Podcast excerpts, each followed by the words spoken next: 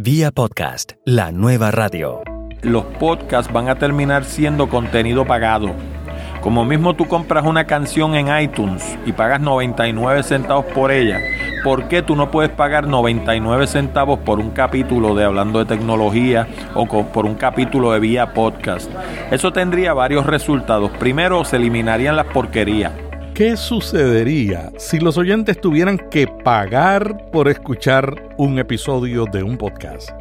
Orlando Mergal, un experimentado podcaster puertorriqueño, comparte su opinión sobre los temas que más discutimos los podcasters hoy día. Mergal acaba de publicar el episodio 250 de su podcast Hablando de Tecnología. Orlando tiene una empresa de comunicaciones que da servicio a farmacéuticas de Puerto Rico y además es un fotógrafo profesional. Hola, ¿qué tal? Aquí Melvin Rivera Velázquez con otra edición de Vía Podcast. Le invito a visitar viapodcast.fm donde encontrará recursos para crear un podcast y llevarlo a un nuevo nivel.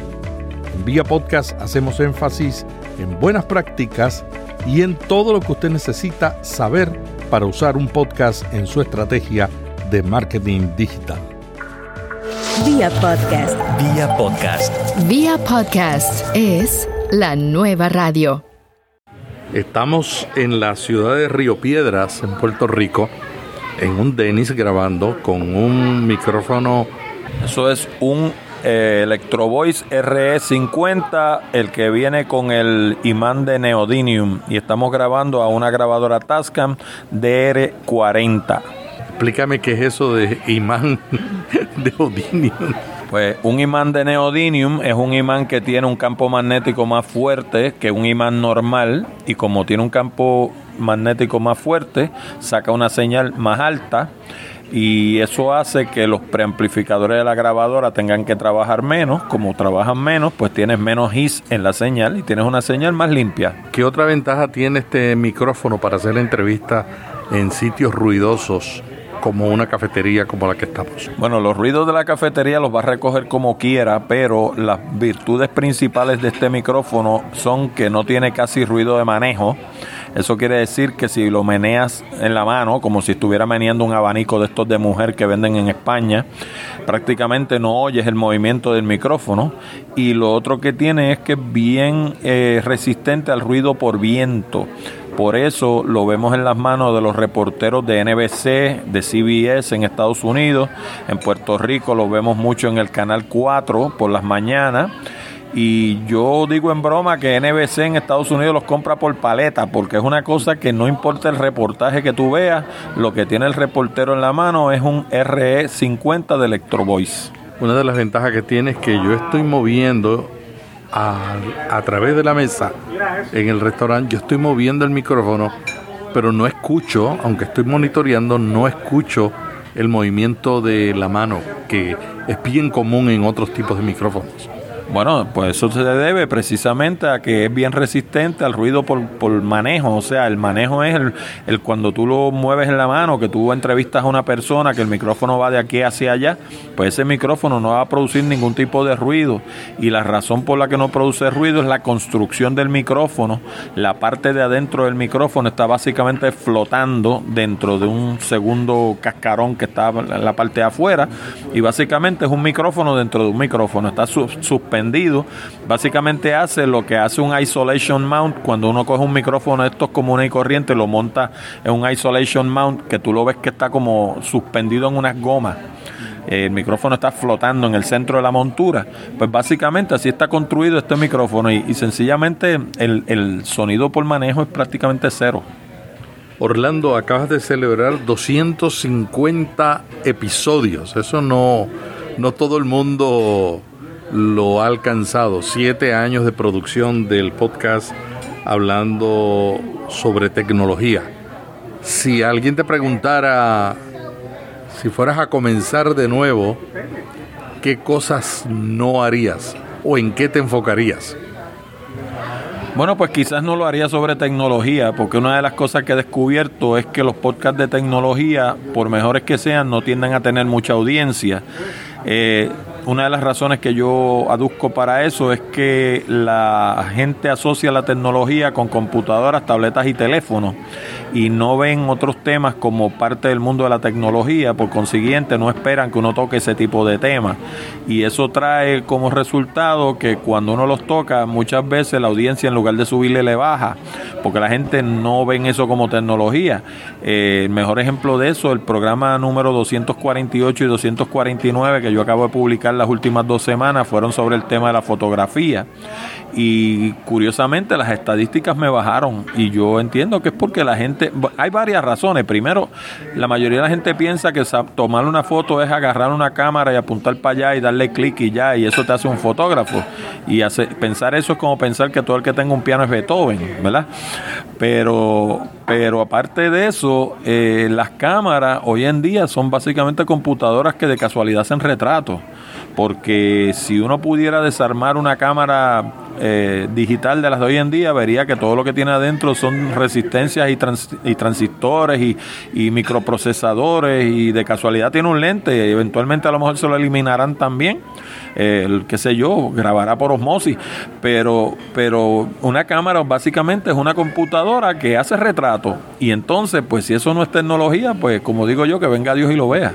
Hay muchos podcasts de tecnología, pero casi todos hablan de lo mismo, hablan de computadoras, tabletas y teléfonos y yo siempre he dicho que hacen eso porque esa es la fruta bajita. Es bien fácil hablar de Apple porque todos los días salen noticias de Apple y pues con uno escuchar tres o cuatro podcasts de los Estados Unidos, en específico para darte un ejemplo, Leo Laporte, pues si uno escucha uno o dos podcasts de Estados Unidos, pues te lo dan todo digerido y lo único que tú tienes que hacer en el caso de Latinoamérica es traducirlo al español y decir lo mismo y ya de la noche a la mañana eres un genio, ¿no? Este, pero salirte de eso para hablar de otros temas como el calentamiento global, como la energía renovable, como geología, como química, como 40 cosas que hemos hablado en hablando de tecnología, ya eso requiere un poco más de estudio, porque para tú hacer un programa bien hecho, el primero que tiene que aprender eres tú para entrevistar a una persona, el primero que tienes que empaparte del tema eres tú, porque de lo contrario eh, vas a lucir como un ignorante. Y yo siempre he dicho sí, que yo pregunto desde la ignorancia, porque yo, pues, si voy a entrevistar, por ejemplo, un individuo como Fernando Abruña, que es un arquitecto prestigioso de Puerto Rico, y voy a hablar con él sobre, qué sé yo, sobre casas inteligentes, pues obviamente esa no es mi, especialidad, así que por más que yo lea, de todas formas voy a preguntar desde la ignorancia, pero dentro de esa ignorancia hago lo posible por prepararme para hacer preguntas inteligentes, no, no preguntar como los, como los idiotas, tú sabes. Hablemos de las tendencias que hay hoy día en la industria del podcasting, temas que todo el mundo se está preguntando, que están en la boca de todo el mundo. Por ejemplo, ¿qué tú piensas sobre la duración de un podcast? Pues yo creo que un podcast tiene que ser tan largo como sea necesario para cubrir un tema cabalidad. Yo no le pongo eh, límites a mis podcasts. Yo he hecho programas hasta de casi tres horas, dos horas y 45 minutos, dos horas y media, eh, porque después de todo, no importa cómo tú hagas el programa, la gente lo va a consumir como ellos quieran. Así que el que está escuchando un podcast mío, los otros días me escribió uno porque hice una entrevista que duró casi tres horas y alguien me escribió y me dijo, la estuve escuchando hasta que la escuché completa, no la escuché corrida. Eh, llegaba al trabajo, apagaba la entrevista, salía del trabajo, seguía escuchándola, al otro día por la mañana empezó a escucharla de nuevo y en cuestión de dos días escuchó la entrevista, ¿ves? Pero la gente tú no controlas desde acá cómo la gente consume tu contenido. Tú lo único que puedes controlar es la calidad de tu contenido y lo que tú produces.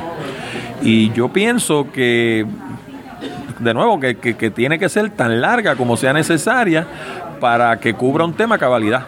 Sobre la financiación de los podcasts, hay mucha gente ahora preguntándose, todos, todos quisiéramos tener un ingreso del trabajo que hacemos con mucho esfuerzo ¿Qué tú piensas? ¿Es posible lograr el financiamiento? Ayer precisamente yo hice un programa que fueron las 250, el programa número 250, que fueron 13 cosas que yo he aprendido haciendo hablando de tecnología. Y una de las que mencioné fue precisamente que yo entiendo que a la larga los podcasts van a terminar siendo contenido pagado Como mismo tú compras una canción en iTunes y pagas 99 centavos por ella, ¿por qué tú no puedes pagar 99 centavos por un capítulo de Hablando de Tecnología o por un capítulo de Vía Podcast? Eso tendría varios resultados. Primero, se eliminarían las porquerías, porque las porquerías nadie las compraría. Así que tendría el, el podcaster tendría, se vería obligado a producir contenido de calidad pero a la misma vez le daría al podcaster un ingreso porque las canciones que se venden en iTunes siguen un modelo de 30-70 donde el artista recibe 70 centavos y Apple recibe 30. Ahora, imagínate tú que tú recibas 25 mil descargas mensuales y si de esas 25 mil descargas tú vas a coger 70 centavos por cada una, pues es una cantidad que vale la pena. Entonces uno tiene un incentivo para seguir haciendo esto. De lo contrario, el modelo que estamos siguiendo ahora es un modelo de financiarlo todo nosotros para producir contenido de calidad y luego salir a regalarlo.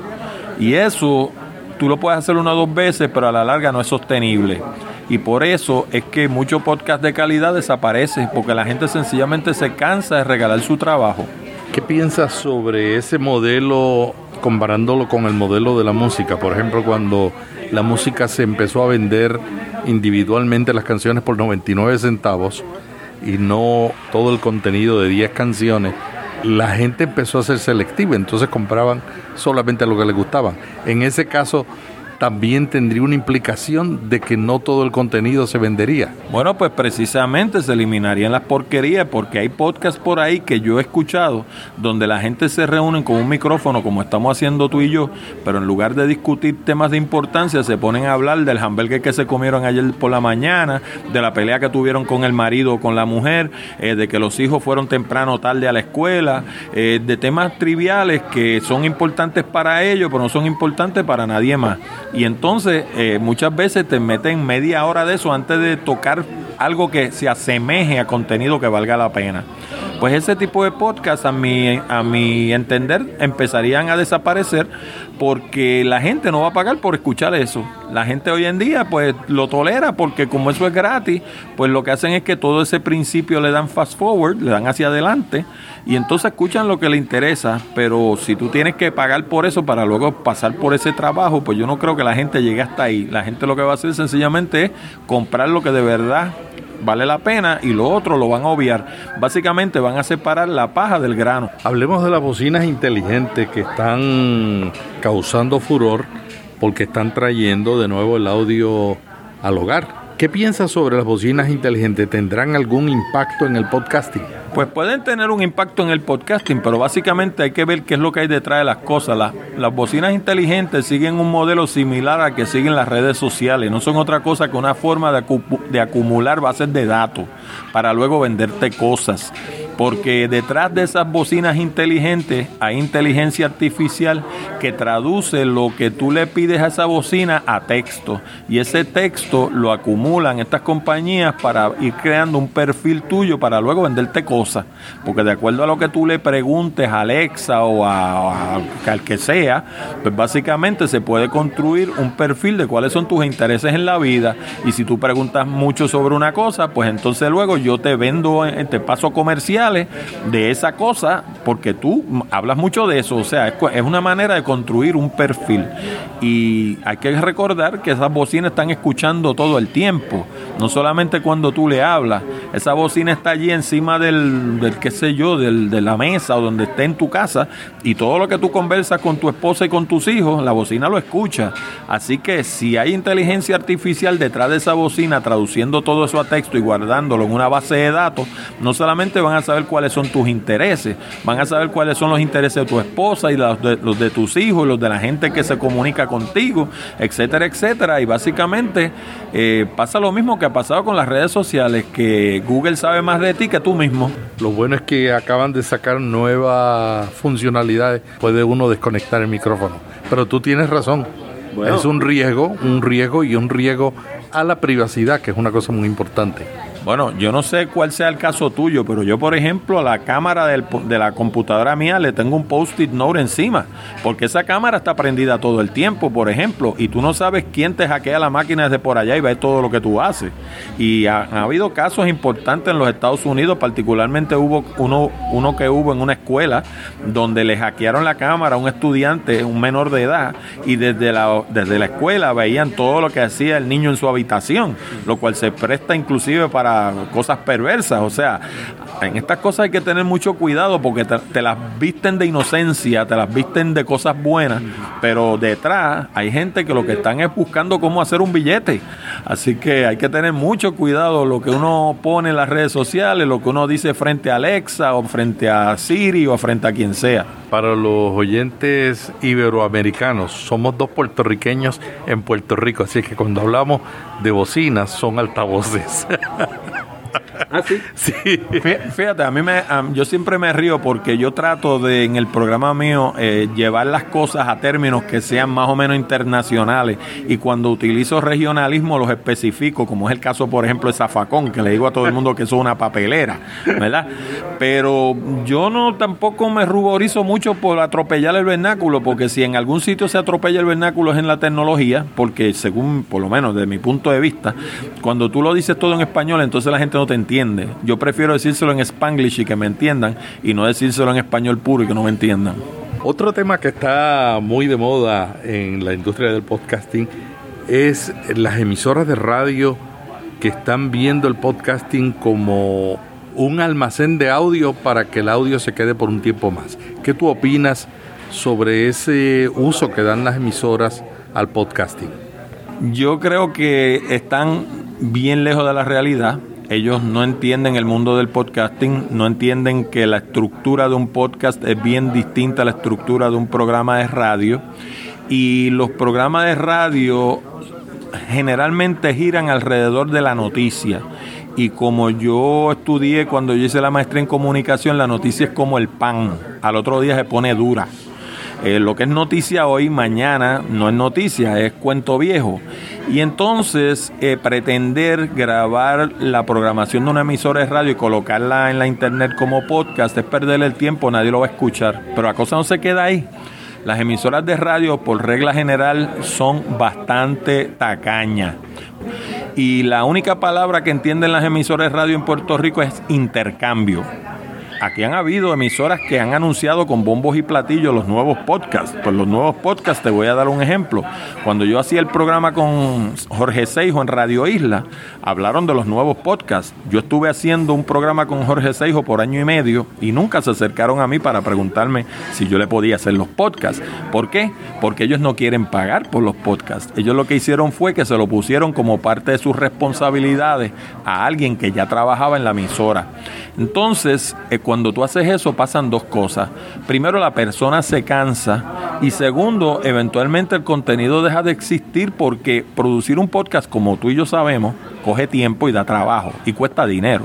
Entonces, si tú le pones eso como una responsabilidad adicional a un empleado que ya tú le estás pagando por hacer una labor, lo que vas a lograr con eso es que ese empleado o te deje de hacer otra cosa para hacer eso, o lo haga todo mediocremente, pero a la larga la situación no va, no va a prosperar porque sencillamente tú no puedes hacer 80 horas de trabajo en 40 horas de tiempo. Eventualmente e, eso explota, eso no, no, no, no, no dura. Así que muchas emisoras, tú las oyes por ahí anunciando los podcasts con bombos y platillos, duran uno o dos meses y después calladamente los eliminan porque sencillamente se dan cuenta primero que nadie los escucha y segundo que nadie se los va a hacer de gratis. Tú has investigado mucho el tema de las diferencias entre la radio y el podcasting. A tu juicio, ¿cuáles son las tres diferencias principales entre ambos medios? Bueno, quizás para mí la más importante es que el podcasting es 100% cuantificable y la radio no. Las emisoras de radio generalmente las escuchamos diciendo que cubren una gran área geográfica. Tenemos un alcance inmenso, llegamos, qué sé yo, de aquí hasta Santo Domingo. Eso lo que quiere decir es que tu señal llega de aquí a Santo Domingo. Eso no quiere decir que todo el que vive desde aquí hasta Santo Domingo te está escuchando. A lo mejor te están escuchando cuatro gatos, pero tu señal está llegando a Santo Domingo. El podcast es totalmente cuantificable porque cuando tú eh, vas a, las estadísticas, por ejemplo, en el caso mío es Lipsin, yo estoy con Lipsin, Lipsin me dice al centavo cuánta gente descargó mi programa. Entonces, va a haber quien te diga, pues las descargas no equivalen a audiencia. Y bueno, quizás no equivalen a audiencia, pero por lo menos te dan una medida más cercana que lo que te da la cubierta geográfica. Porque la pregunta que tú te tienes que hacer, un podcast mío mide 50, 60 megabytes, ¿para qué tú vas a bajar eso si no lo vas a escuchar? Así que si lo baja, pues uno presume que por lo menos lo está escuchando, ¿no? Otra diferencia que yo le veo al podcasting en lugar de al, vis a vis la radio es que el podcasting eh, apela a nichos específicos, la radio apela a las masas. ¿Por qué? Pues porque tú tienes una audiencia allá afuera, teóricamente, qué sé yo, de aquí a Santo Domingo viven 3, mil, 3 millones, 4 millones de personas y esas 3 o 4 millones de personas pues tienen intereses diversos. En Puerto Rico la única manera de tú hacer un nicho es hablar de política, porque eso le gusta a todos los puertorriqueños. Así que por eso es que vemos que todas las emisoras hablan de lo mismo desde que sale el sol hasta que se pone. Pero si tú te sales de eso y tú haces un programa, qué sé yo, de, costura, para darte un ejemplo, te van a escuchar cinco puertorriqueños. Pero si tú haces ese mismo programa de costura en formato de podcast, pues quizás te escuchen cinco puertorriqueños, pero te van a escuchar 10 dominicanos, te van a escuchar escuchar 15 cubanos, tenemos que escuchar 20 colombianos y por ahí para abajo sigue sumando y cuando vienes a ver tienes una, audiencia de 10, 20, 30 mil personas que te escuchan todos los meses porque los estás agregando a, lo largo del mundo entero. la radio no puede hacer eso. Y siempre va a haber alguien en la radio que te dice, ah, nosotros estamos en la internet. Sí, nosotros estamos en la internet, pero cuando tú haces un programa en Puerto Rico a las 2 de la tarde, en Australia son las 2 de la mañana. ¿ves? Y nadie, claro, o del día anterior o, o del de mañana, da, lo mismo. El asunto es, da lo mismo, pero el asunto es que nadie se va a levantar a las 2 de la mañana a escucharte a ti hablar de costura. Pero si tú lo pones en formato de podcast, que eso está grabado, pues entonces la persona lo escucha como él quiera, porque hablábamos ahorita que lo puede escuchar en pedazos, lo escucha donde él quiera y lo escucha a la hora que quiera. Y en el, en el equipo que quiera, lo puede escuchar en el carro, lo puede escuchar en el iPhone, lo puede escuchar en una tableta, lo puede escuchar en la computadora. Tiene 20 maneras de escucharlo. Acá, pues tiene, la, tiene que escucharlo, lo que le llaman allá en Madrid, en real time ¿Ves? Que, eso quiere decir que si es a las 2 de la mañana, es a las 2 de la mañana. No, que no hay otra, porque no está grabado. Y si está grabado, pasa lo que hablábamos ahorita, que lo convierten en podcast, pero como el tema es tan específico de Puerto Rico, pues a nadie le interesa yo, por ejemplo, una de las cosas que he notado es que cuando uso a Puerto Rico de ejemplo, la gente se me queja, me escriben, por ejemplo, qué sé yo, de Chile, de Colombia, de Argentina. Me dicen, tú hablas mucho de Puerto Rico. Y yo, bueno, pues, tú sabes, yo soy puertorriqueño, yo vivo aquí, qué sé yo, gravito hacia Puerto Rico, aunque no lo, aunque no lo quiera, ¿no? Pero trato de mantenerme lo más internacional posible. Eh, así que básicamente yo veo esa razón, o sea, el hecho de que el, podcast agregue gente y eso sea una criatura de nicho, en lugar de ir a una, a una audiencia geográfica, vaya a una audiencia puramente a través de la internet y ahora mismo no se me ocurre más ninguna, pero ah, yo tengo un artículo que escribí para mi blog Picadillo, donde identifiqué 15. Lo que pasa es que eso es como todo. Tú empiezas a apuntar en un papel y empiezas con dos y dices, ah, fíjate, y esta otra, y sigues anotando. Identifiqué 15 diferencias entre la radio y el podcasting. En las notas de este podcast vamos a poner un enlace para que ustedes lean ese artículo muy interesante. Otra tendencia en la industria del podcasting es la discusión sobre ¿Cuál es el problema del podcasting? Si es descubrirlo o si el problema está en la distribución. ¿Qué tú opinas? Yo creo que el problema está más bien en descubrirlo, no está tanto en, la distribución. Eh, si uno sabe lo que está haciendo, uno coloca su podcast en casi todos los directorios, y hago la aclaración de casi todos, porque por ejemplo, hablando de tecnología, no está en Google Play Music y la razón por la que no está en Google Play Music es porque la mayoría de los podcasters, no, como la mayoría de la gente en la internet, dicho sea de paso, no leen los Terms of Service. Y si la gente leyera los Terms of Service de Google Play Music, no pondrían su podcast allí. Porque dice claramente que ellos tienen el derecho a alterar tu contenido, a cortar pedazos que ellos entiendan que no le convienen, a insertarle publicidad y a no pagarte nada por ella. Eh, bajo ese esquema, a mí no me interesa estar en Google Play Music Segundo, eh, gente que yo conozco de los Estados Unidos, porque yo, a diferencia de muchos hermanos latinoamericanos, sí sigo el podcast americano y muchos podcasters americanos no están en Google Play Music por esas mismas razones. Así que yo pues estoy en casi todos los directorios, pero no estoy en todos. Sin embargo, hay un elemento bien importante que hace que los podcasts se descubran y es el Search Engine Optimization. Y eso es algo que el grueso de los podcasters no domina. Eh, los podcasts míos, por ejemplo, eh, yo entrevisto a una persona y a cuestión de dos o tres días, cuando tú buscas el nombre de esa persona, lo primero que te sale arriba es hablando de tecnología. Y la gente, bueno, yo entrevisté a uno que es ingeniero, eh, ingeniero eléctrico y me dice que la gente lo llamaban pensando que me estaban llamando a mí porque tú entrabas el nombre de él y lo primero que salía era hablando de tecnología. En lugar de salir, salir él, salía yo. Eh, y así por el estilo, casi toda la gente que yo entrevisto se colocan número uno en Google para su nombre. Eh, otro ejemplo es la licenciada Anabel Torres en Puerto Rico. Yo la entrevisté sobre derechos de autor. Pero si tú vas y entras, Anabel Torres Colbert en, en Google, lo primero que sale es la entrevista que tuvo conmigo en Hablando de Tecnología. ¿Qué tú haces para que tenga ese efecto? Eh, todo está en la forma en que escribo mi, lo que le llaman los show notes, que no es otra cosa que la entrada en el blog. Eh, tiene que ver con el título, tiene que ver con el texto, tiene que ver con la cantidad de veces que menciono su nombre en ese texto, tiene que ver con la cantidad de veces que está ese texto en otros sitios en, en las redes sociales, porque todos esos sitios hay enlaces que de nuevo te devuelven a la página de hablando de tecnología pero el efecto, vuelvo y te digo, es que yo entrevisto a quien sea y en cuestión de tres o cuatro días está en la primera página de Google. Y en la mayoría de los casos, a menos que sea una persona que tenga una presencia fuerte en la internet, está número uno, porque la mayoría de la gente no tiene ninguna presencia en la internet. Eh, si tú entras Orlando Mergal, por ejemplo, en Google, vas a encontrar que hay 14 páginas sobre cosas mías. Pero la mayoría de la gente entra en su nombre y no sale nada. Pues ¿por qué? Pues porque, te voy a decir por qué. Yo de nuevo tengo una entrada en picadillo que se llama Yo soy del 1%. La gente de Wikipedia hizo un estudio y descubrió que el 1% de la gente que utiliza la Internet produce contenido. El otro 99% consume contenido. Y la clave para que tú, eh, lo que tú produces esté en la Internet y se coloque bien en los motores de búsqueda, eh, primero es producirlo, si no produces nada no se va a colocar en ningún sitio. Y segundo, está en colocarlo como Dios manda, haciéndole SEO como Dios manda.